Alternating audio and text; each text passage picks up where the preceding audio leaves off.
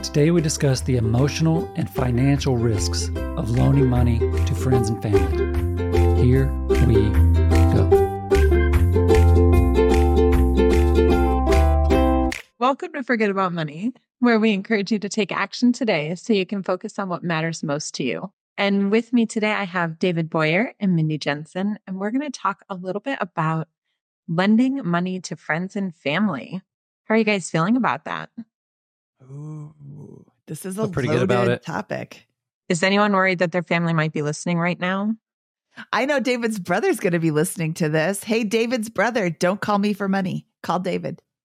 His phone number is And he's going to say no. because he always says no. But you know, that's an interesting point that I wanted to discuss is David's brother, Stephen, wouldn't call him for money because he doesn't need to borrow money. And that's the kind of person that you want to lend money to.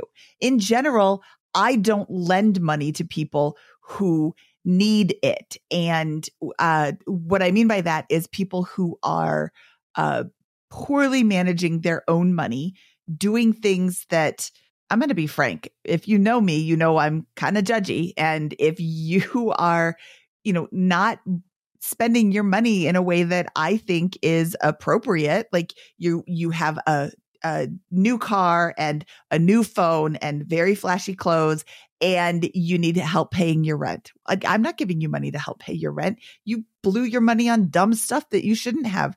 You should take care of your necessities first. On the other hand, if you have a small child that is going to go hungry, I'll probably buy you groceries.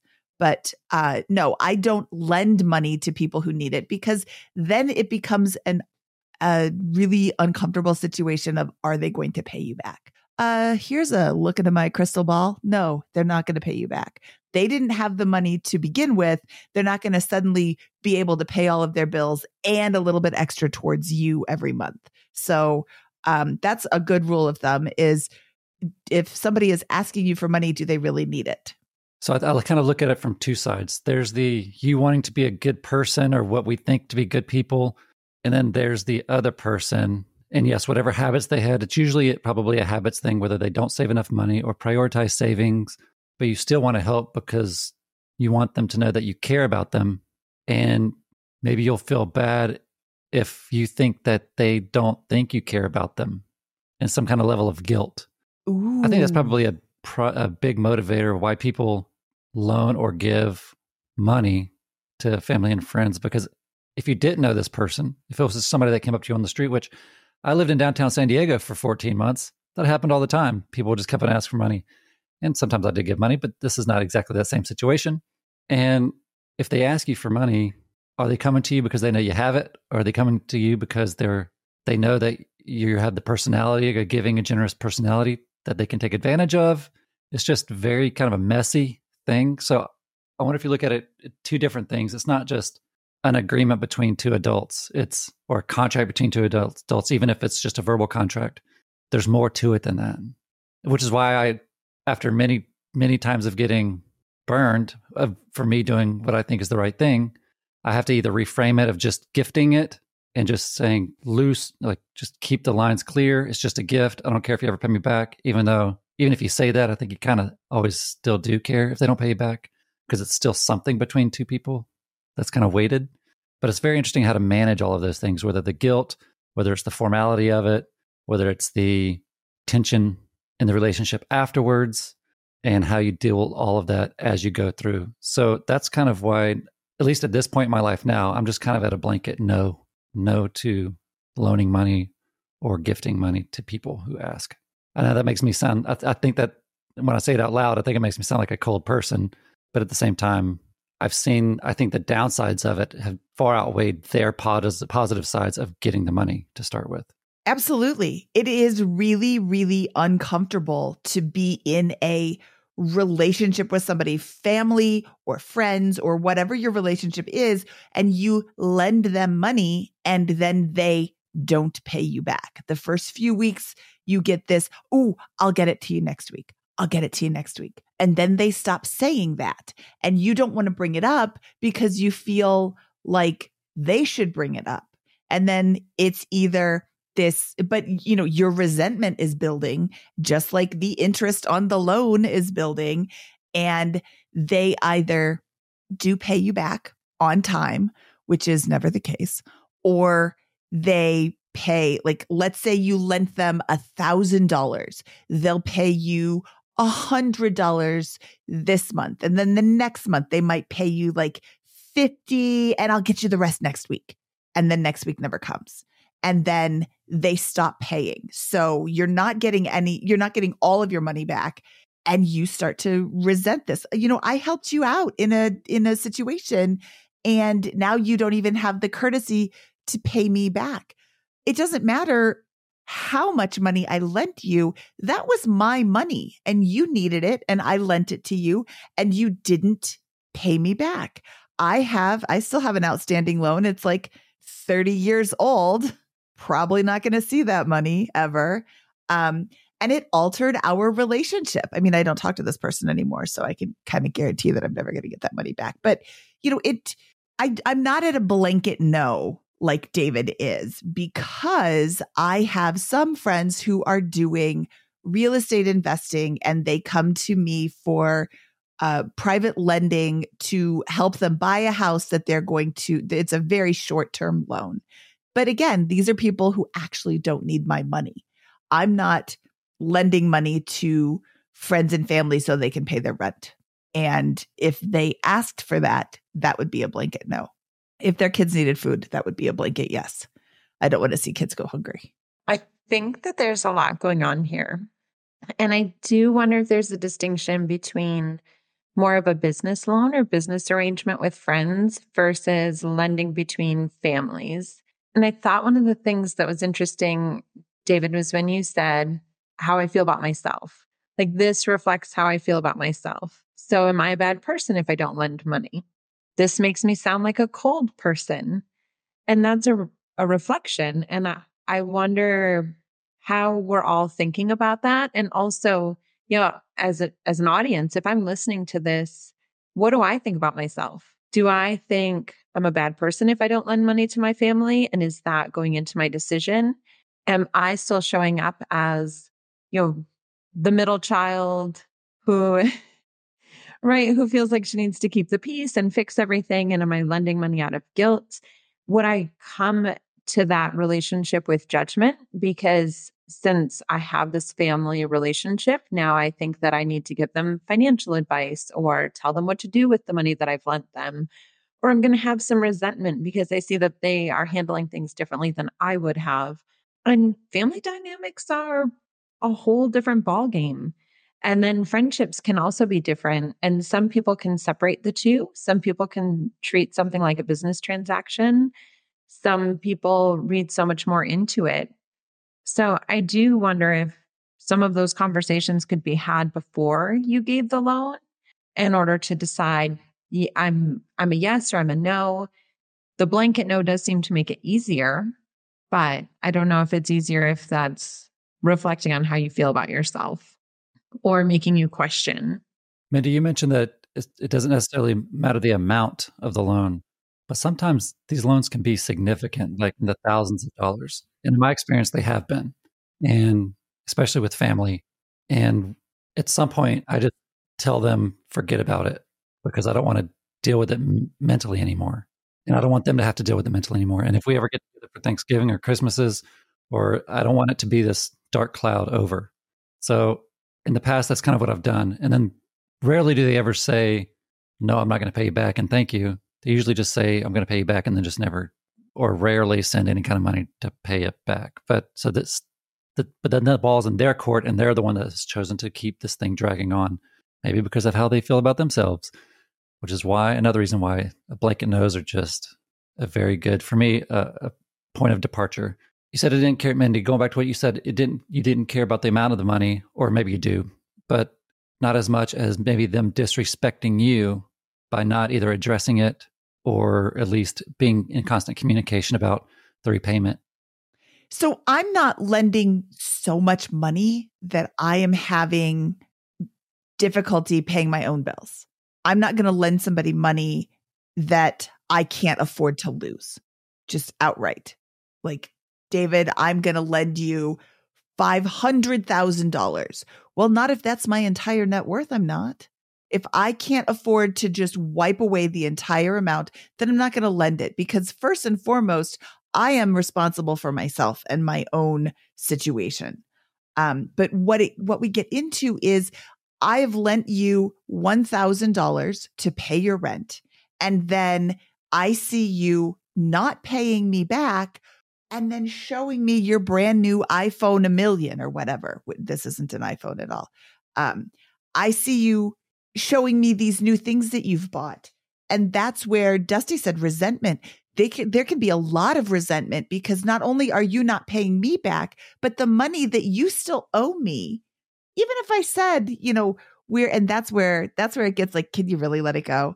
If I said, no, you don't owe this to me anymore, let's just wipe, wipe it away, you should still feel obligated to pay me back. I mean, I helped you out in a time of your need, not my need. I didn't just have all this money sitting around and, oh, I got to get rid of this somehow. Please take it from me. It's you asked me for money. You should be a responsible adult and pay me back. Even if there's no interest, I gave you a $1,000, you should give me a $1,000 back. So there's resentment over you not paying, and there's resentment over whatever it is you're doing with your money. You know, you've got uh, and and that actually is a real life scenario. You know, you lend somebody money to pay their rent, and then they pay their rent with your money, and then they take their money and they go do something fun. Do you ever find yourself in a position where you're you've been asked for money and you decide not to do it, but you want to help in some way? And how? What are some other ways you can help other than just outright giving a lump sum of cash? Do you think? Um, you can do things like buy groceries. I know you're going to need to eat. So I am going to go to the grocery store. I'm going to get, because gro- you can't return groceries. I'm going to get you groceries that I know you're going to eat and I'm going to bring them to your house. Then you aren't spending money on that. You can take the money that you would have spent on that and put it towards something else. Um, you can get them a gas card. Like a, do they have gift cards to gas stations? You could fill up their, their car with gas. You can you know, there's lots of ways to help people without actually handing over money to them. Um, you could even give them a gift card to the grocery store. I don't think you can cash those in. I'm not too familiar with it, but one thing I would maybe look into if I didn't, if I wanted to help but not give cash, maybe there's an organization or that would help, whether it's a church organization or whether it's other kind of financial uh, organizations that help and people in time of need maybe that's where they have to prove some kind of or at least show some kind of need. And then they have other maybe financial counselors as part of that of that group to help them educate them. Maybe that's one way that's a really great that's a really great point because if they you do the work up front hey you can go in our city it's called the OUR Center. Um, hey you could go to the OUR Center dusty and they can help you with your mortgage payment or your rent payment or whatever. And Dusty says, ah, I don't want to do that. Well, then don't come to me for money. If you're not willing to help yourself, I'm not willing to help yourself either. You know, or if they really truly are in need, they might go. They they just might not know where to even start looking. The only reason I know is because I got a newsletter this morning and I was reading it. Do you think if you do decide to lend money, it should be in writing I understand when I'm talking about gift, there's two things. Gifting, that's just giving somebody money and done. But when you're loaning money to family and friends, what are some things that we can do while we, if we've agreed to do it, what are some things that we can do to hopefully make that as smooth and less tenuous as possible?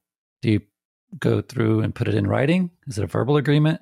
In writing and signed by both parties because that is admissible in court and you can say to them, look, I am taking this seriously.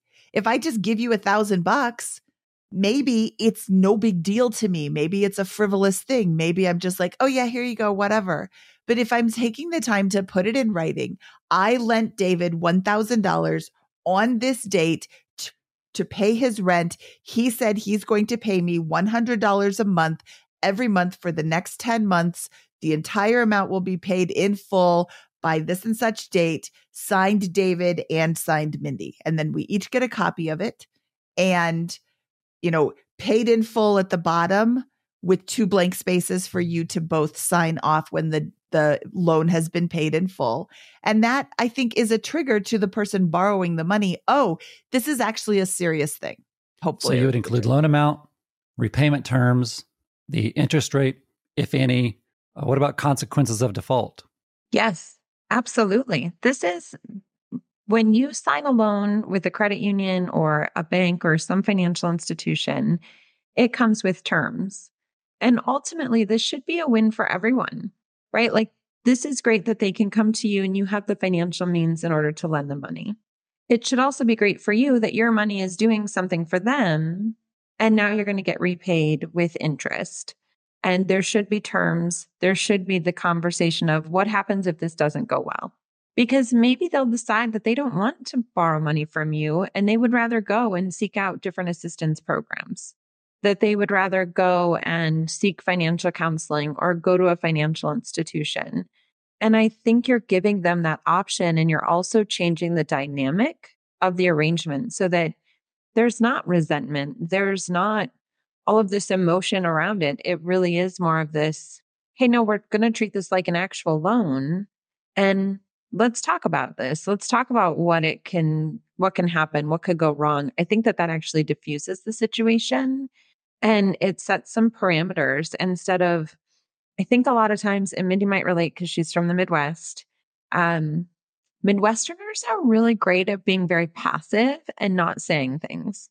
Like we just don't put it out there. Uh, we'll just pretend it's not happening and then we won't have to have this difficult conversation and we can be passive aggressive because when things blow up, then it's, oh, well, I thought you meant this, or I thought it was this. If you put it all in writing and you have that conversation ahead of time, it feels better. It changes the way that you both approach it and it sets a great dynamic. That that is my thought. So in the financial independence community, we there's some things that float there's some things that float around like crypto or speculation investments like if you don't have five hundred thousand dollars, and I'm not sure what the exact like rules of thumbs are. Mindy, you probably can help with this. Like it, up to a certain amount, you don't do certain things. Like you don't put 100 percent of your investments into crypto. You let's say, and you don't, or real estate or whatever pieces of the 100 percent pie goes to what. That usually depend on your total net worth. So if you have 500 grand, you lose five thousand dollars or fifty thousand dollars. It's not going to derail your plan. But if you only have fifty thousand dollars and you lose ten thousand dollars, or five thousand dollars, that's that's that's more significant of a, of a loss uh, for your long term growth. If is there a point at which you where's the point in your own net worth that you have enough money to start lending to people, or would you advise just not do it up to a certain amount of net worth? Like say if I've only got fifty thousand dollars, I just don't lend, or would that go into like the speculation part of the pie because you're really not sure if you're ever going to see that money again? My rule of thumb for lending money is don't lend anything that you're not willing to walk away from. So if it, it, and then it takes the net worth equation out. So your net worth is $50,000 and you're not willing to walk away from 500, then don't lend more than 500 or don't lend 500. If you can afford to walk away from a thousand dollars with a twenty thousand dollar net worth because you know that you'll just make more later than lend the thousand dollars. I just think that you need to be comfortable with what you are lending. So um I have a friend, you might know him as Mr. Wonderful. Uh, we're kind of best friends, Kevin O'Leary from Shark Tank. Uh, we've spoken once, and he said when somebody asks him to borrow money, someone in his friends and family network, he says, I'm not going to lend you money. I'm just going to give you this money with the caveat that you never, ever, ever ask me for money again. And I think that's an interesting distinction. I'll give you the money, David. Don't ever ask me for money again. This is the only time I'm giving you money. There you go. And you're Damn, kind Mandy, of... I paid you back already. no more but you don't have to pay him back. He's like, look, I will give you this money. You're asking to borrow a thousand dollars. I'll give it to you. Don't ever ask me for money again. And I think that that really sets an important distinction for the person who's borrowing. Oh, he's serious. And I think one of the, and I'm not, I'm not saying this to you, David, specifically, but one of the things that can get kind of lost in the, the lending to friends and family is the not taking it seriously, not setting the the lending parameters and not, you know, setting out the specific repayment. It can be uncomfortable to have these conversations. But if you want your money to be paid back, you need to set expectations up front. Uh, that doesn't mean they're going to follow them. I mean, you know, look at the people that you've lent money to. Did you, looking back now, did you really think they were going to pay you back? Or did you kind of know in the back of your mind that they weren't going to pay you back? I mean, when I was making that loan for $500 30 years ago, I knew they weren't going to pay me back if I go deep down. I hoped.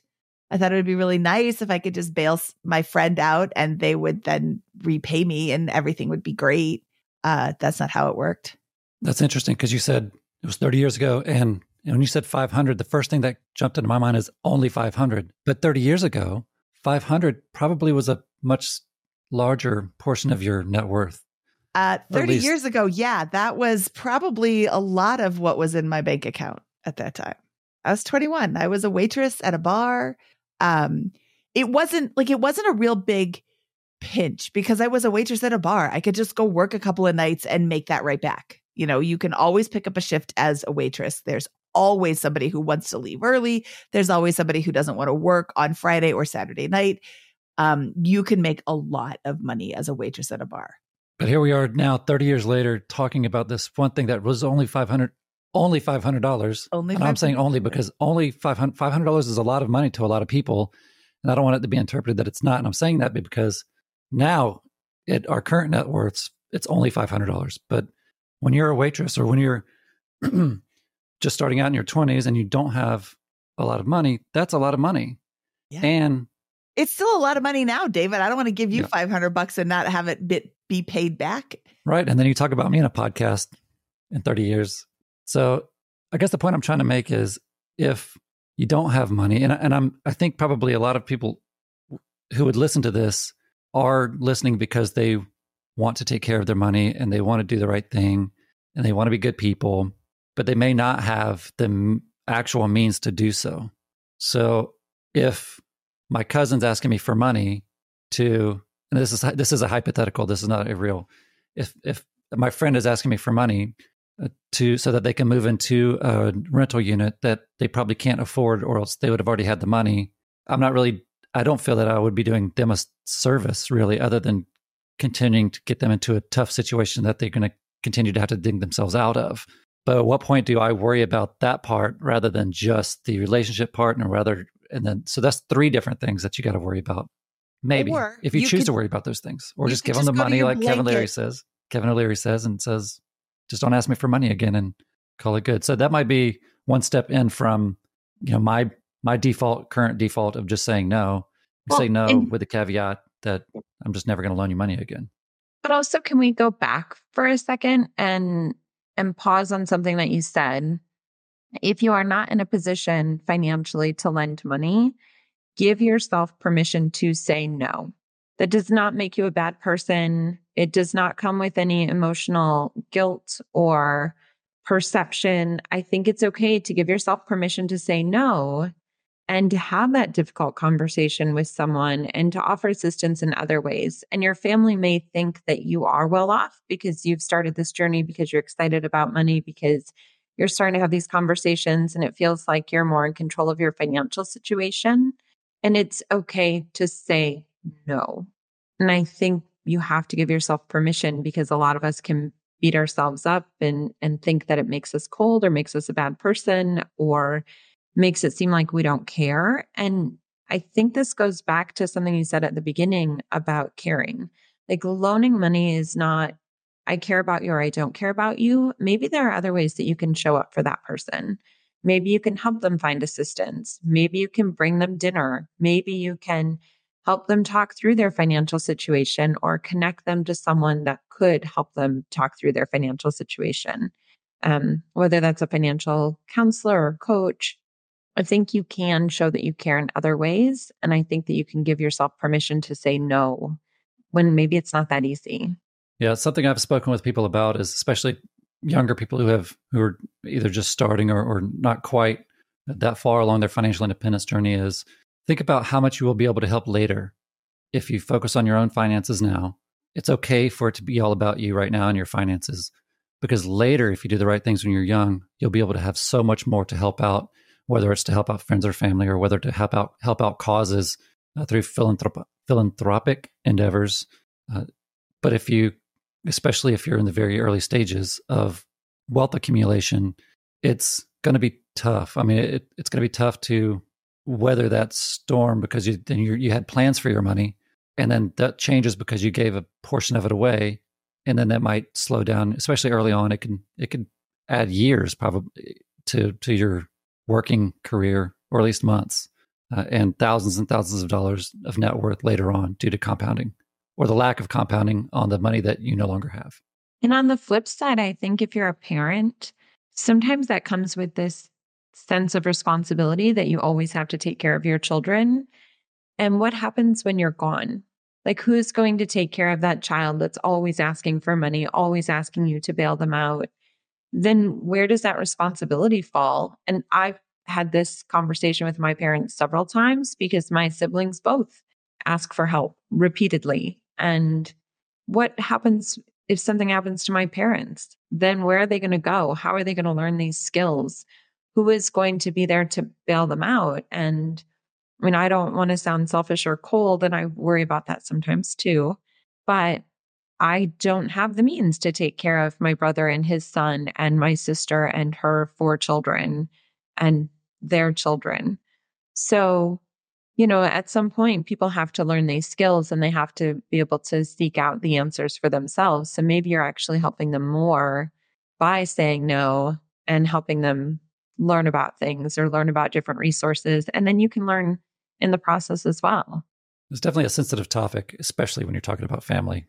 Mm-hmm. Have you, and what about parents? I mean, what if a parents ask you for money? I know that's a growing concern, and I'm not sure of all the statistics on where the boomers are financially and then the next generation, the next generations. But I know that uh, there's a the higher ages are growing quicker in population, and that's probably going to add some stress to the older generation to pay their bills. And Social Security is not going to cover everything. And statistics after statistics show that people just don't plan for retirement appropriately. So that's a that's a growing concern for kids who see their parents getting older and so is it just a, hey, my parents gave me money when I needed it. Now I give money to my parents when they need it when they're older. I'm not sure exactly how that works out, but it's definitely a sensitive topic and requires empathy, understanding, and planning uh, at all all stages. Now, there's an interesting word planning. Now is the time to start talking to your parents about their financial situation for retirement, especially if your personal financial situation for now and for retirement isn't completely solid. You know, we are all in the uh, financial independence, retire early community, and our financial situations aren't the same as most Americans. But if you are a paycheck to paycheck only child, and your parent comes to you and says, Hey, I can no longer work and I also have no money for retirement. Can you help me out? What are you going to do? You can't afford your own situation. How are you going to take on another mouth to feed? There are lots of things for you to consider. And if your parent is expecting you to take care of them in their retirement, this is something you should know now. I hope that you're not listening to this show being paycheck to paycheck only child with your mom knocking on your door saying, "Hey, can I live with you now?" Um, but there are lots of lots of things that you can do now to prepare yourself for the time when you need to take on some of the financial responsibilities of taking care of your parents. But the longer timeline that you have to plan for that, the more information you have with regards to your parents' financial situation, the better you can be prepared for that. There's a really great book by Cameron Huddleston that walks you through that process about how to have those conversations with your parents. And it's, I think, called Mom and Dad, We Need to Talk. That's a great and, book. Yeah. It gives you the step by step. And then you can have the conversations while while your parents still have all of their senses and nothing has happened, you know, hopefully.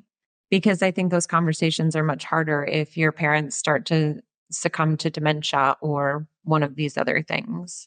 And in the case of where you're not the only child, that's Mm. an even bigger conversation to have. Now you and your siblings need to talk about who is going to be supporting, how you can kind of spread out the support load if there's support that's necessary. Where is mom and dad going to live? Where are mom and dad going to live?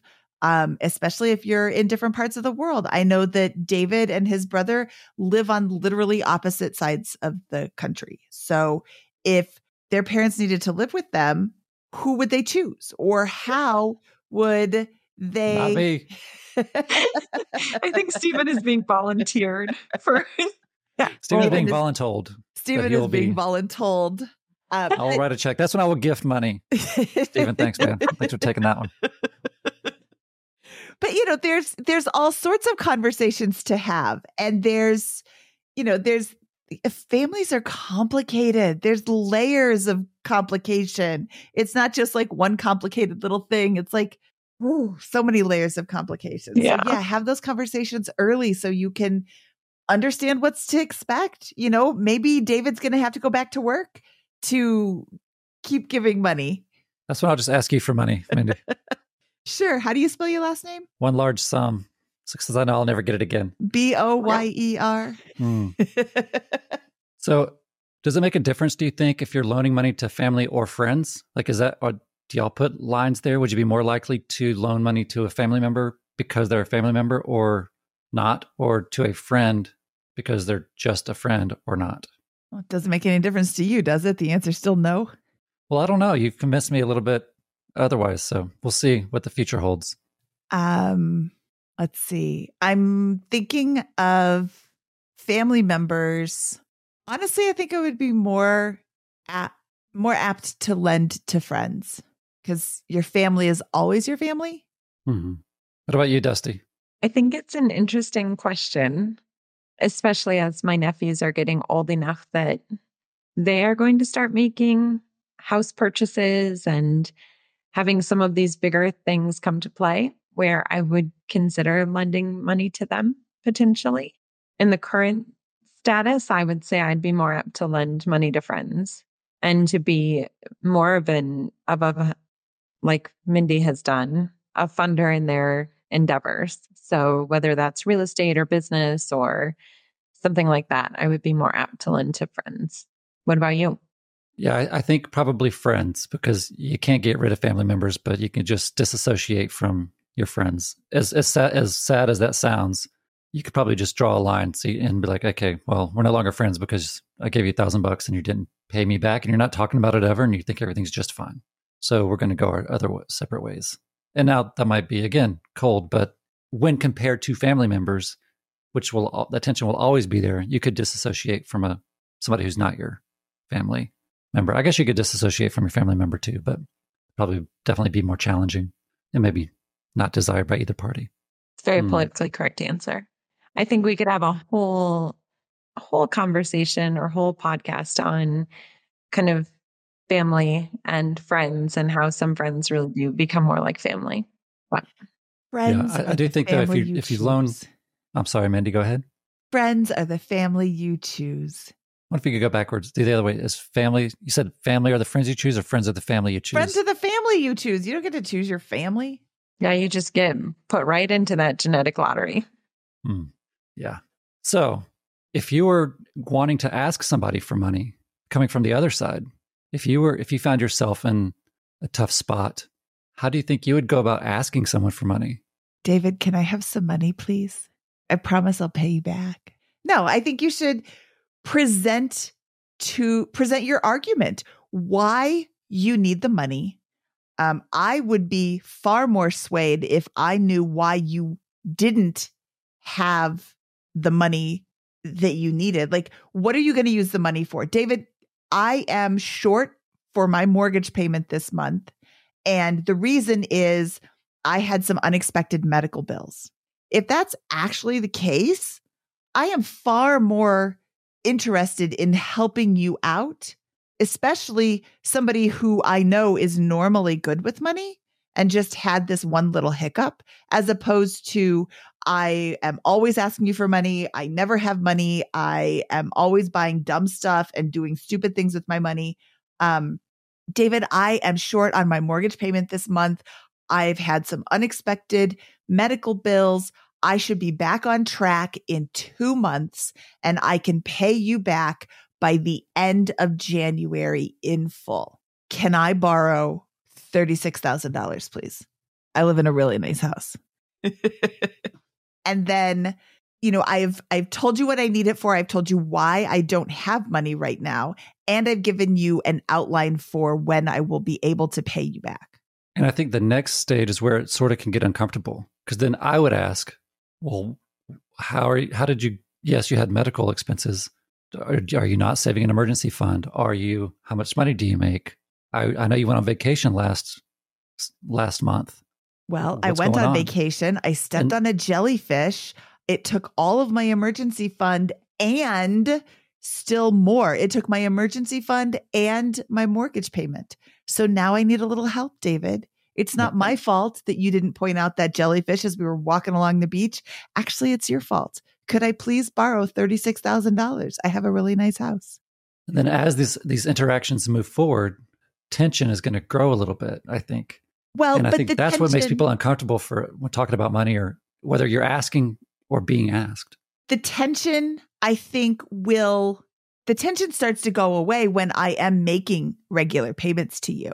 That's true. And that's, I know that in my situation, I would pay it back, but I also don't need to borrow it in the first place. So perhaps what could be done is, you know, hey, I know that I'm going to get paid in three weeks, and that will be enough to cover half of what I borrowed. So here is a check post dated. Here is a check for half of what I borrowed.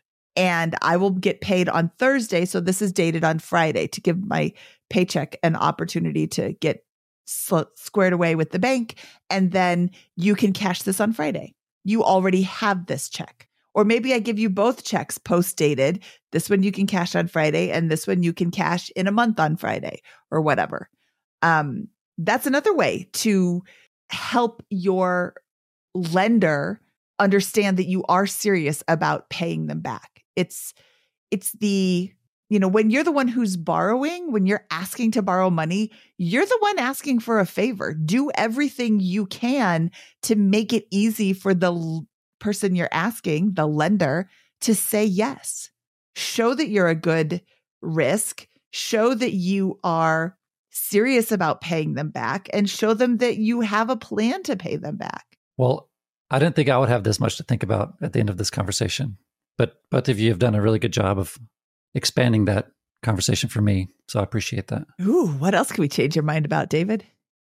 I do. Oh, no, we got to stop recording. I do think it's interesting how there's so much judgment around it. And if you're asking for a loan, then you're probably worried that someone is judging your spending habits, your inability to make ends meet, how you're going to be spending in the future. And on the flip side, you really are judging, right? So if you're lending someone money, you are probably being judgy. And I think it's a kind of a fun conversation to have with the person so that you guys just can acknowledge up front this is uncomfortable. And I probably am going to judge how you're spending money.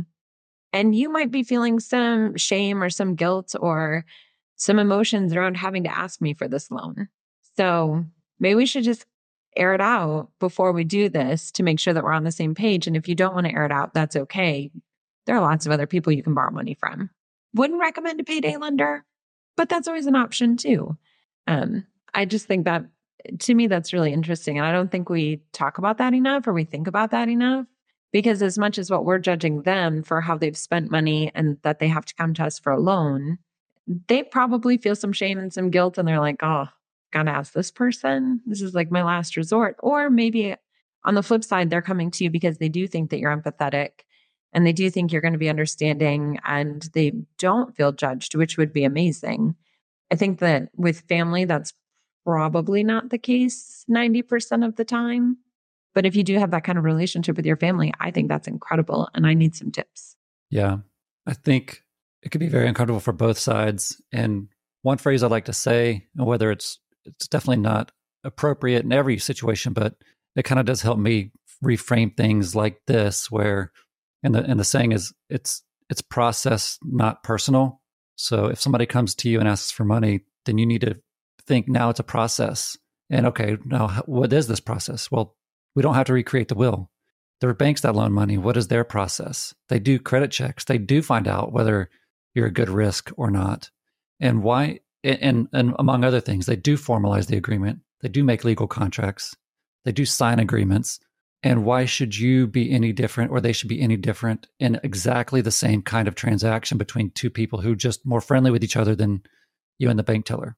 So I think that might be a, a healthy way to, if somebody does ask you for money or you're going to ask somebody for money, to focus on, well, what would that process look like if I wasn't asking a friend or family for money? Or if a friend or family was asking me for money? It would be a bank. What's their process? How can I mimic that to the best of my ability uh, with also being like humane about it and not necessarily so black and white, depending on own circumstances. But that way you can maybe separate yourself from the the emotional burden of it all uh, while you're trying to work towards a shared outcome. And on that note, I think we should wrap up this podcast. Thank you for listening to the Forget About Money podcast. He's David. She is Dusty. And I'm Mindy saying, see you soon.